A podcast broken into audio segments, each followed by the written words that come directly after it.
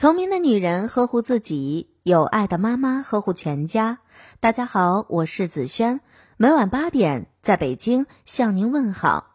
今天要和大家分享的文章是：看了日本开学第一课，才发现中国孩子早就输在起跑线。开学第一课上不好，输在起跑线上的不仅有中国孩子，还有中国。又是一年开学季，央视的开学第一课因为超长广告满屏小鲜肉被家长吐槽。节目的主题是创造向未来，分为梦想、奋斗、探索、未来4个篇章，希望引导孩子对科学的兴趣、向往和追求。科学启蒙本无可厚非，但是我认为中国孩子应该学习的不是梦想、奋斗、探索、未来，而是独立、责任、磨砺、尊重。中国孩子应该学习的不是荧屏小鲜肉，而是日本小学生。对孩子来说，上学是人生中很重要的开始，这意味着他们将脱离父母的羽翼与庇护，独自面对社会。首先需要学习的便是独立。日本的家庭和社会一致认为，孩子不能娇生惯养，不能没有生存能力。独自上学被认为是学会独立的第一步。小学生独自去学校是学校和父母们约定俗成的惯例。如果学校离家很近，上幼儿园的孩子也会自己走路上学，即便是接送孩子，书包也都由孩子自己拿。日本皇室的小公主也不例外。日本的课程设置也有意培养孩子的独立性。1至2年级开设生活课，教授基础的日常生活知识。3至6年级开设社会课，教授日本社会的风土人情。5至6年级开设家庭课，教授缝衣服、做饭的技巧。日本有一档名为《第一次跑腿》真人秀节目，播出了25年，备受欢迎，长盛不衰。讲的就是日本的家长让2、3岁的孩子独自上街完成购物任务。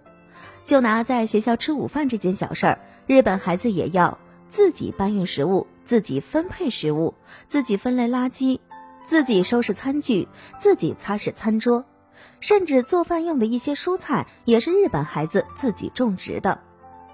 其次要学的是责任。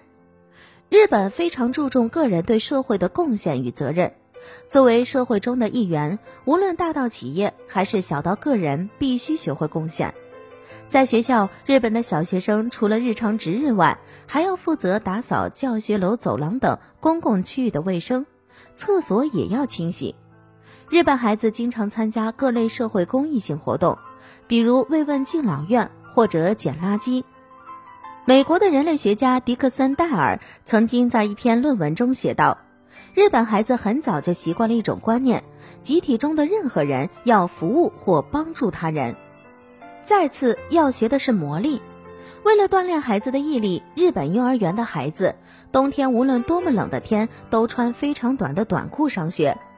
每年的大寒节气，老师还会组织小朋友脱掉衣服，半赤裸的运动，训练身体素质。这种磨砺教育培养了小学生坚强的意志与吃苦的精神，也锻炼了他们的体魄。最后要学的是尊重。尊重他人视为礼仪。日本孩子刚懂事的时候，父母就会对他们进行专门的家庭教育。礼仪用语、鞠躬和餐桌礼仪都是日本儿童的必须课。碰上老师和长辈，日本孩子会主动脱帽鞠躬问好。过马路时，日本孩子给让路的司机鞠躬表示感谢。尊重生命视为敬畏。位于日本岛根县的出云农林高中，为了让学生知道生命的可贵，开设了一门为期半年的生命教育课程。先是让孩子们花费半年时间养育小鸡，从孵化到喂食，悉心照料。当孩子与小鸡建立深厚的感情后，却被要求亲手杀掉小鸡，最后亲自烹调，满怀感激之情吃下去。这样的生命体验课十分残酷，也备受争议。但日本热爱生命，面对死亡的教育的确比很多国家更重视，做得更多。无论是日本有25人获得诺贝尔奖，还是守纪律、有礼貌、不给人添麻烦的国民性格，教育功不可没。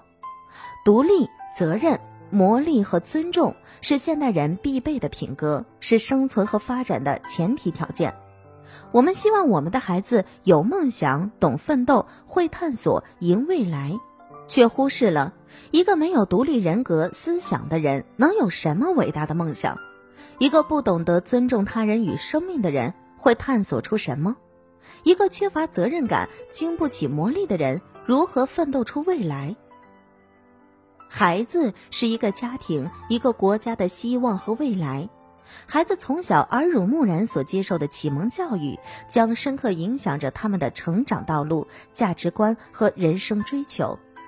所以，开学第一课之重要性不言而喻。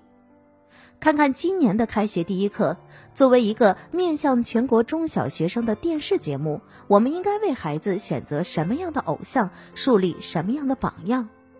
当日本的孩子在独自上学、打扫教室、寒冬奔跑，我们的孩子却端坐在电视机前看着小鲜肉唱歌。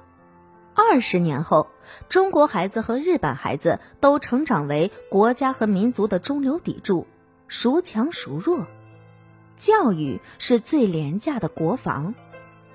开学第一课上不好，输在起跑线上的不仅有中国孩子，还有中国。